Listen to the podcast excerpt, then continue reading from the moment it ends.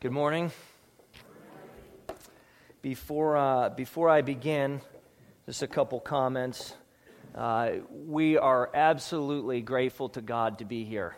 Uh, we are very excited. This is a, a, new beginning for us as well. We're back in Lancaster County, where we have, uh, where we came from many years ago, and uh, so we are overjoyed to be here. Excited to be your pastor. Uh, I love the church already. What do you call me?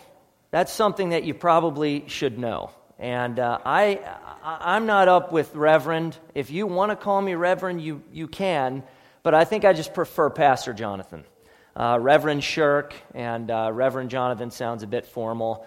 Uh, if your kids, if you want, want them to show a bit of another level of respect, perhaps you, you could tell them Pastor Shirk, but uh, Pastor Jonathan's fine with me. And uh, you don't even always need to say Pastor. Jonathan, I will answer to that as well.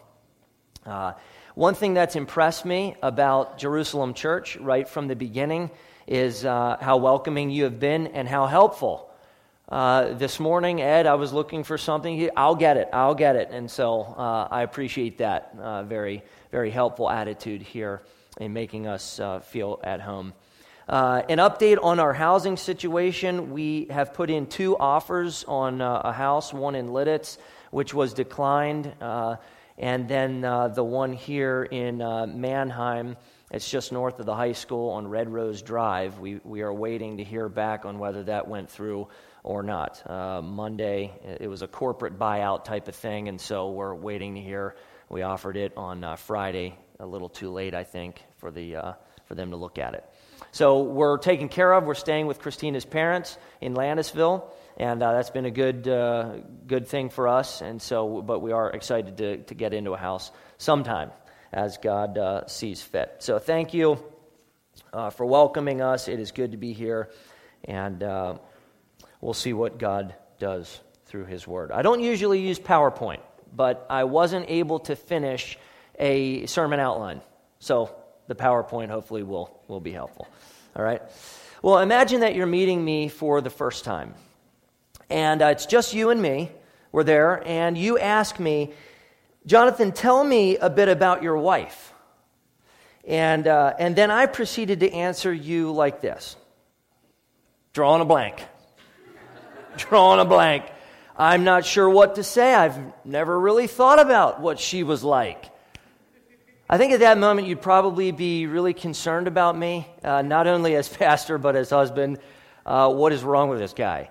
Um, the depth of affection I have for my wife is largely built upon the knowledge I have of her. Who she is, what she is like, I know and I like. What I want you to see is knowing God deeply fuels our confidence and joy in Him.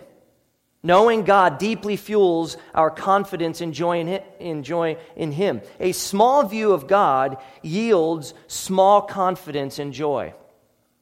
But a deep and profound view of God yields great confidence and joy. What God is like deeply influences our life. My sermon on April 7th was really the first in a series that I started entitled Foundations, a series intended to clarify the foundation of this church and my preaching ministry here. I began with the glory of God. I said, The glory of God is the light of His perfection, the brightness of His character and worth, the severity and intensity of His nature, and we see the glory of God in His Son, Jesus Christ. God is glorious shining the supremacy of his nature, and we see his glory in Jesus Christ. I affirm that the purpose of God is the glory of God, that he exists to glorify himself and enjoy his glory forever. But why is God glorious? Uh, what about God fascinates God? What about God makes him supreme over everything else and worthy of all glory? So, what we are looking to understand this morning is this when the glory of God shines, what is God shining? So, before we begin, let's have a word of prayer. Father in heaven, we thank you for your majesty, for your glory. We thank you that you are good. And we thank you that you are so beyond us. We cannot fully comprehend you, but God, you have um, condescended through creation and special revelation, your word, to communicate to us about yourself. And I pray that we pay attention. In Christ's name we pray. Amen. What is God like? What are his attributes, his qualities? How would you begin to describe God? Louis Berkhof was a systematic theologian of the 20th century, a brilliant man and prolific writer who taught at Calvin Theological Seminary. He wrote this On the whole, it may be said that Scripture does not exalt one attribute of God at the expense of the others, but represents them as existing in perfect harmony in the divine being. I believe that is true. God is the perfection of all of his attributes, and each are equally divine. Now, it's really easy to place more value on certain characteristics of God, characteristics that we may perhaps feel are better than the others, and we need to be careful. We can't compartmentalize God or slice him up to suit our own impressions of him or what we want to be true of him. Look at Romans 1:20 closely. If you're not there, you can keep your Bibles open. Paul tells us that God's invisible attributes have been clearly perceived ever since the creation of the world.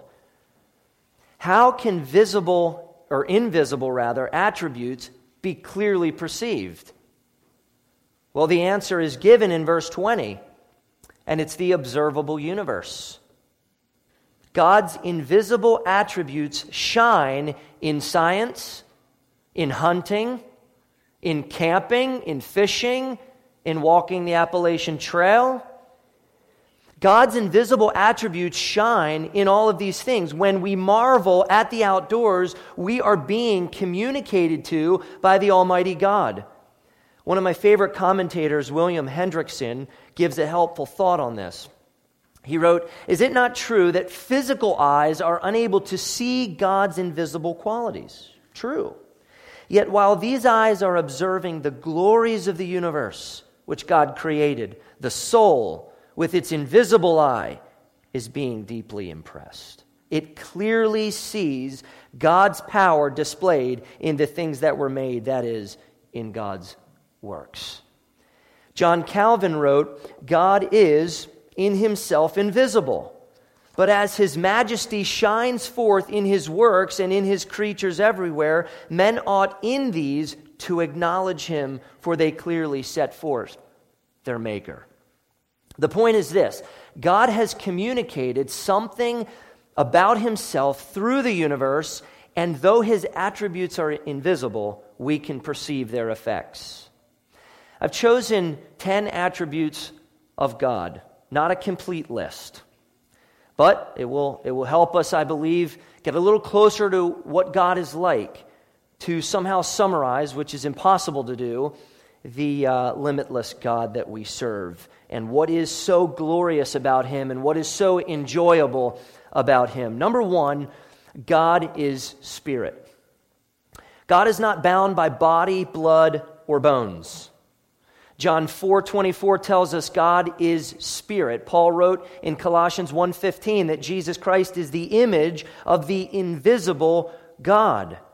Paul wrote to Timothy, to the King of ages, immortal, invisible, the only God. Now God can manifest himself physically, and though Jesus Christ is the God man, God nonetheless is spirit. I grew up playing golf not far from here at Evergreen Golf Course, little executive course that you might know of in Manheim. And I even took a, a few lessons there years ago from a guy named Ralph. That was, uh, I guess he was the pro there, I'm not sure. Now, I'm not very good at golf, uh, but I did play in high school a little bit. And, and, and I do know this that if there is a strong wind at your back, you can be transformed like this into a champion, at least for a couple shots. Um, you can reach greens at tremendous distances with a strong, stiff wind. Now, wind is invisible, but it, it, it, possesses this really mysterious carrying power of the ball that gets it to where you didn't think it, it could go. You can't see it, but it's there, it's powerful, and it's really helpful. Well, since God is not contained in a body, he is also not limited by the restrictions of a body. He is not aging or passing away or diminishing, nor is his mind decelerating in any way. He remains free to act for your greatest joy and his ultimate glory as only a spirit can act. You can't see him, but he is with you. All earthly things will fail you because they are material. God is spirit, and he has always been. Number two, God is eternal. The advertisers tell us diamonds are forever. Yeah, until you lose your ring on the beach and you can't find it. They're not forever. Nothing is timeless. Where is Vanilla Ice? Where is Donny Osmond? Where's the Chevy Chevelle? What about leg warmers? Poodle skirts, beehive hairdos, bobby socks, and saddle shoes. Where are these things? Nothing lasts. All things had a beginning. We are surrounded by fleeting and fading things. And why do we think that these fleeting pleasures will satisfy this God sized hole in our heart and in our soul? They can't. They frustrate us because they're all limited by time. In verse 20, Paul says the power of God is eternal, implying that God also is eternal. Stephen Charnock, a prominent Puritan, wrote His duration is as endless as his essence is boundless. God is outside of time. Genesis 1 1 says, In the beginning, God, when the beginning began, God was making it begin. God says in Revelation 1 8, I am the Alpha and the Omega, who is and who was and who is to come, the Almighty. Moses prayed, Before the mountains were brought forth, or ever you had formed the earth and the world, from everlasting to everlasting, you are God. Multiple scriptures refer to God as eternal, including Isaiah 40, 28. Have you not known? Have you not heard? The Lord is the everlasting God, the creator of the ends of the earth. He does not faint or grow weary. His understanding is unsearchable. What do you trust most in life? I mean, what is your stability? Let's take friends, for example. Friends are, in, are an incredible source of encouragement and comfort and stability for us. You can trust a great friend, but each of our friends is limited by time. Their perspective is limited by time. Their promises and commitments are always conditioned by their time and availability. Friends move on, they grow up, they go off to college, they take jobs in other cities. Even the closest relationships change. Friends die. Even at the times when we think, I really needed them. This is not good timing. Things change because all things are temporary and all things have a shelf life. God, on the other hand, is eternal. He was then, He is now, and He will be then. Friends begin and end. Possessions begin and end. Our lives begin and end. But God is always. Our hope is in everlasting God who exists beyond time and space. Well, God is not only timeless, but supremely powerful. God is powerful. Verse 20 says, For his invisible attributes, namely his eternal power. When we sit back and look at creation, it, it impresses us, it moves us by its immensity, its complexity, its design, and its beauty. Think of all the ways that we enjoy creation. And when we enjoy it, we are also enjoying the insurmountable power that put it all in place. The prophet Jeremiah told us it is he who made the earth by his power, who established the world by his wisdom and by his understanding stretched out the heavens. God did that.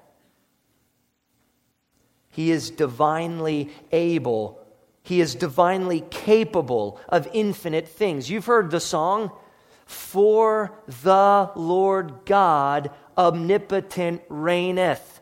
Hallelujah! Hallelujah! And omnipotent is a good word for God. He is omni, all potent, powerful. He is omnipotent. He is all powerful. He has no restraints or limits. He accomplishes what he wants, when he wants, why he wants, and how he wants. This is what the Bible teaches. The songwriter of Psalm 115, verse 3 sings, Our God is in the heavens, he does all that he pleases. If God wants to do something, he has absolute power and absolute freedom to accomplish all that he desires. Well, in Jeremiah 32, verse 27, the great prophet writes, Behold, I am the Lord, the God of all flesh. Is anything too hard for me? Well, humanity is capable of amazing things. Amazing things. Did you know that the world record for the raw bench press without a weightlifting shirt is 722 pounds? That's, that's unbelievable. There are people who can take a Rubik's Cube, the three by three old puzzle Rubik's Cube, study it, and blindfolded solve it in less than 30 seconds. Um, in 1961, Leonid Ivanovich Rogovtsov, a Russian doctor, performed an emergency appendectomy on himself and lived 39 years afterwards. Humanity is capable of amazing things, yet we are so limited. There's so much we just have no power to accomplish. Think of all the things that you would change in the world if you could just snap your finger, if you had power to do it, but we're less hopeless. Hopeless. We can't change it. Contrary to what we have heard about ourselves from our culture, we do not possess the power to change most things in our lives. They're simply out of our control. And when you ponder that for a little while, it will push you to fear and anxiety, maybe even despair, if you are, are dependent upon something with limited power. But when you trust in God's boundless power, your human inability pushes you to trust Him. When you can't change it, when it's beyond your control, the only source of security is sovereign power. Do you trust God? Do you trust His divine ability to act for His glory and your highest joy? What no one else can do for you? If so, be comforted by that.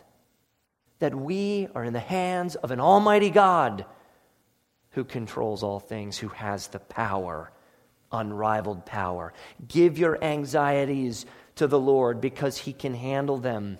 Psalm 55, 22 says, Cast your burden on the Lord, and He will sustain you. He will never permit the righteous to be moved. What a promise that is for the righteous.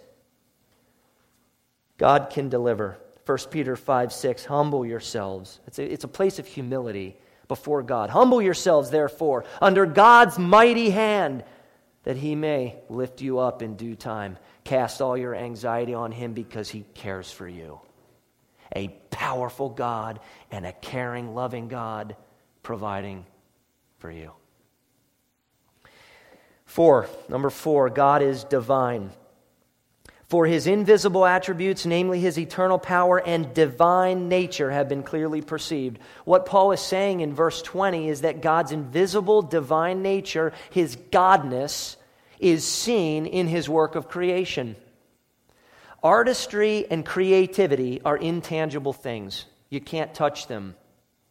You can only see artistry and creativity expressed. Brilliant paint strokes on the canvas, uh, eloquent lines of a sonnet are expressions. They're visible manifestations of the invisible creativity of the artist. The godness of God, his divinity, is expressed through the artistry of his creation.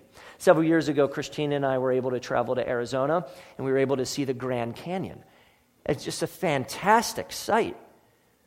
And as you're sitting there taking in the immensity of what you're looking at, your mind can't even comprehend what it is you're looking at. I mean, it's just fantastic. 277 miles long and up to 18 miles wide at the widest points. It is 5,000 feet deep, just shy of a mile. I just, I, I can't get that when I'm looking at it.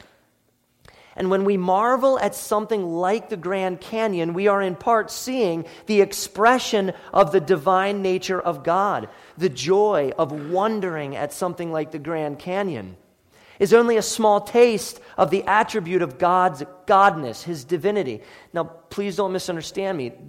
Um, the Grand Canyon is not God, it was made by God. Pantheism believes that nature is equivalent with divinity. And Christianity believes that nature communicates divinity. Creation proclaims that God is God, the maker of heaven and earth. We were made for bigger things than the Grand Canyon. We were made for bigger things than the things that break and the things that have an expiration date on them. We were made to see and to savor and enjoy and delight in the divine. In fact, we were made in the image of God. The only way that you and I will ever truly be happy and content and at peace is when we worship God in the grandeur of His Godness.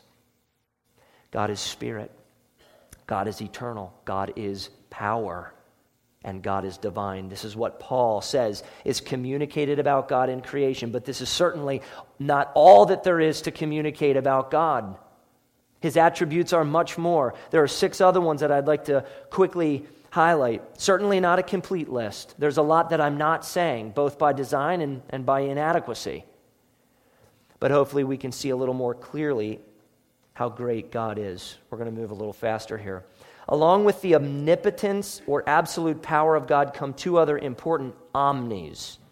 Number five, omnipresence. And number six, omniscience. So, number five, God is everywhere. He is omnipresent. He is here, He is there, He is everywhere.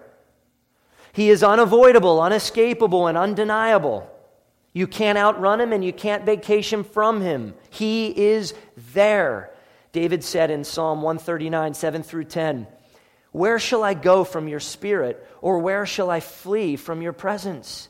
If I ascend to heaven, you are there. If I make my bed in Sheol, you are there. If I take the wings of the morning and dwell in the uttermost parts of the sea, even there your hand shall lead me, and your right hand shall hold me. Proverbs 15:3 tells us the eyes of the Lord are in every place, keeping watch on the evil and the good. Jeremiah the prophet wrote, "Can a man hide himself in secret places so that I cannot see him?" declares the Lord. "Do I not fill heaven and earth?" declares the Lord. As a little child, one of the most frightening things that could happen is getting separated from your parents in a public place. You know, when, when, when we don't know where kids are, everybody's freaking out. Where are they? Where are, you know, and the kids crying and they're in the middle of the mall or whatever looking around. It's terrifying for everybody.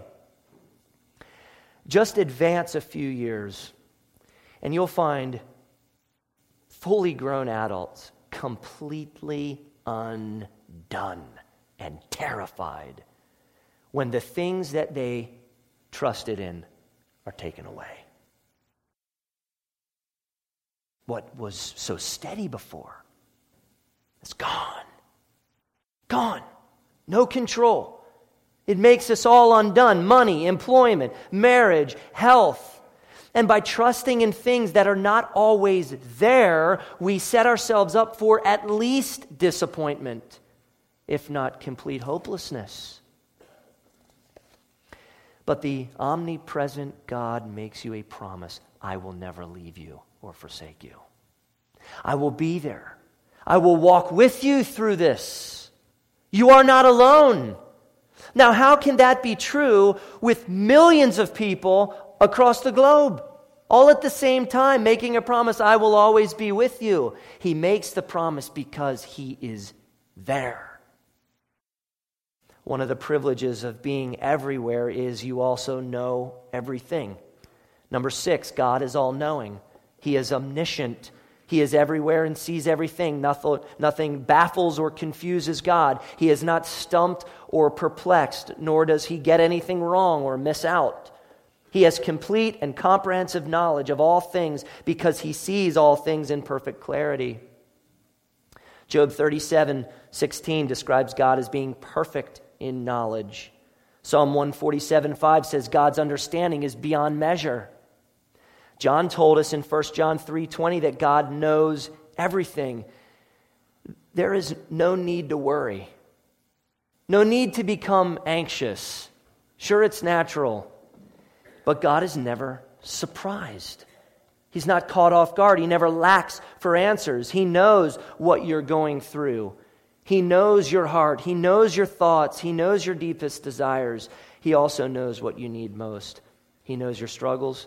He knows your sins. He knows where you're being unfaithful and where you have been unfaithful. And yet, He still cares for you. He still loves. He still pursues you by grace. He knows the answer to the question, why did this happen? He knows the answer to the question, what is going to happen? Isn't it true that our anxiety and worry exist because we dwell on what we don't know and fail to trust what we do. But when we trust in what we know, namely God, we know He was firm, we know He is steady, we know He is unchanging. We know He knows all things. We experience a peace and a comfort rooted in the unshakable character of God.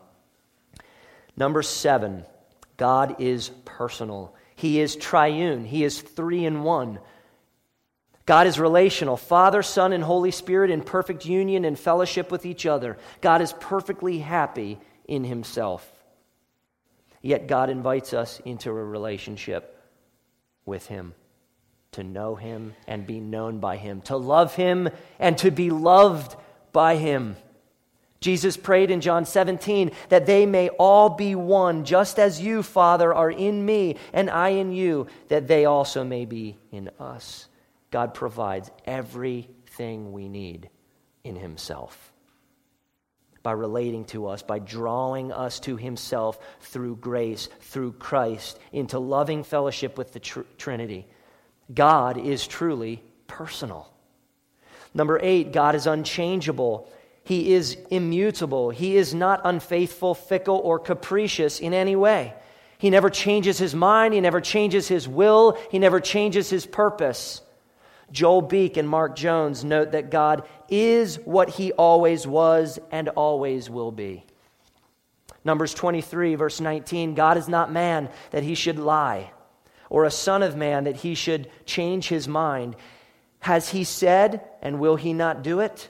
Or has he spoken, and will he not fulfill it? Friends, God honors all of his promises all the time.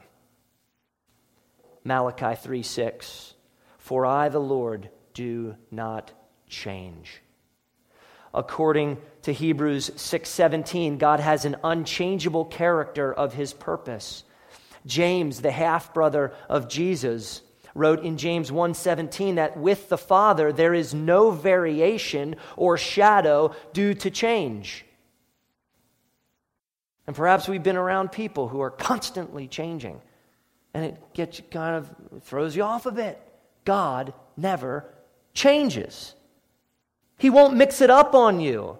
He's not going to present you as something different than what he did the day before. He is the fullness of his godness all the time. He radiates his glory all the time. He is steady for you. You can trust him. His word is sure. And I've heard it said that the only constant is change. Our lives are filled with change. Everywhere we look, there's change. Sometimes very uncomfortable change, even if it's necessary. How do we remain steady in the whirlwind of change? We trust in an unchanging God. Two more attributes. Number nine, God is sovereign. Did you know that the Bible refers to God as a despot? Probably not something you use in your prayer every day. All right? The Greek word used is despota, or sovereign Lord and Master. The word means someone who has complete power or authority over another. God is sovereign. Luke uses this exact word in Acts 4:24. And when they heard it, they lifted their voices together to God and said, "Sovereign Lord." That's one word in the Greek. Despota. Who made the heaven and the earth and the sea and everything in them. God owns and rules everything, and we couldn't trust him if he didn't. How could we trust God if he had an equal rival that could break in at any time and derail the plan of God? It's just only how you sleep at night with a God that is not all powerful and sovereign over all things. Think about the implications of a God who doesn't always win. Uh, if you remember the show The A Team, the main character was Hannibal, and he used to say, with a big stogie in his mouth, I love it when a plan comes together. Do you remember that? I don't know if you've ever seen that. God has a sovereign plan, and it always works out according to his will and his desire. Last, number 10, God is holy. He is not like us, he is different. He is separate. He is sacred. He is other. He is morally superior. He is matchlessly majestic and worthy of worship. R.C. Sproul said, There's only one attribute of God that is ever raised to the third degree of repetition in Scripture. And Sproul calls it the superlative degree, the highest degree. God is holy, holy, holy. Listen to the power of Isaiah 6, 1 through 3. In the year that King Uzziah died, I saw the Lord sitting upon a throne, high and lifted up, and the train of his robe filled the temple. Above him stood the seraphim. Each had six wings. With two he covered his face, and with two he covered his feet, and with two he flew. And one called to another and said, Holy, holy, holy is the Lord of hosts. The whole earth is full of his glory. The four living creatures of Revelation 4 6 never cease to say, Holy, holy, holy is the Lord of hosts. The whole earth. I'm sorry, I reverted back to Isaiah. Um, holy, holy, holy is the Lord God Almighty, who was and is and is to come. That is our God. We could go on to say that God is love, God is just, God is truth, God is patient, God is faithful, God is gracious, God is merciful, God is wrathful, and God is good. And we would be right to say it all. But how can you possibly summarize and characterize all of God? He is endless. If we are to savor and treasure God above all things, it would serve us well to know why God is superior above all things. Why delight in God more than all of the things of this earth? If you don't have a good answer to that, you will be consumed with the pleasures of this world. But when you know, and when you are confident that God is better in this area, in this area, in this area, and I see His glory in this area, in this area, and He's communicating to me how much more worthy He is above everything else, then you start to get it. Then worship starts to happen. Then you start following Jesus Christ. And if we are to truly know him, we must know him as he truly is. Knowing God deeply fuels our confidence and joy in him. I want to treasure God together. Last thing that I'm going to do here, let's listen together to a section of the Westminster Confession of Faith. And as you listen, I want you to delight in this massive statement of our God. Listen to this. But there is but one only living and true God who is infinite in being and perfection, a most pure spirit, invisible, without body, parts, or passions, immutable, immense, eternal, incomprehensible, almighty, most wise, most holy, most free, most absolute, working all things according to the counsel of his own immutable and most righteous will for his own glory most loving, gracious, merciful, long suffering, abundant in goodness and truth, forgiving iniquity, transgression, and sin, the rewarder of them that diligently seek him, and withal most just and terrible in his judgments, hating all sin, and who will by no means clear the guilty. That is our awesome God. Let's pray.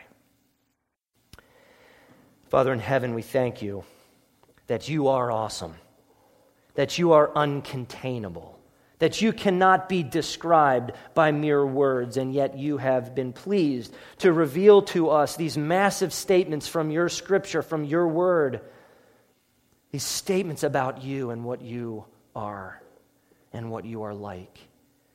I pray that as Jerusalem Church continues in faithfulness, that we are able to give a defense of what our only and exclusive God is like. We serve you, God, the God of all gods, the King of all kings, the Lord of all lords, for you reign supreme over the universe, and you call every single square inch of the universe yours. You own it because you made it. And God, I pray that we are awestruck by your awesomeness. In Christ's name we pray. Amen.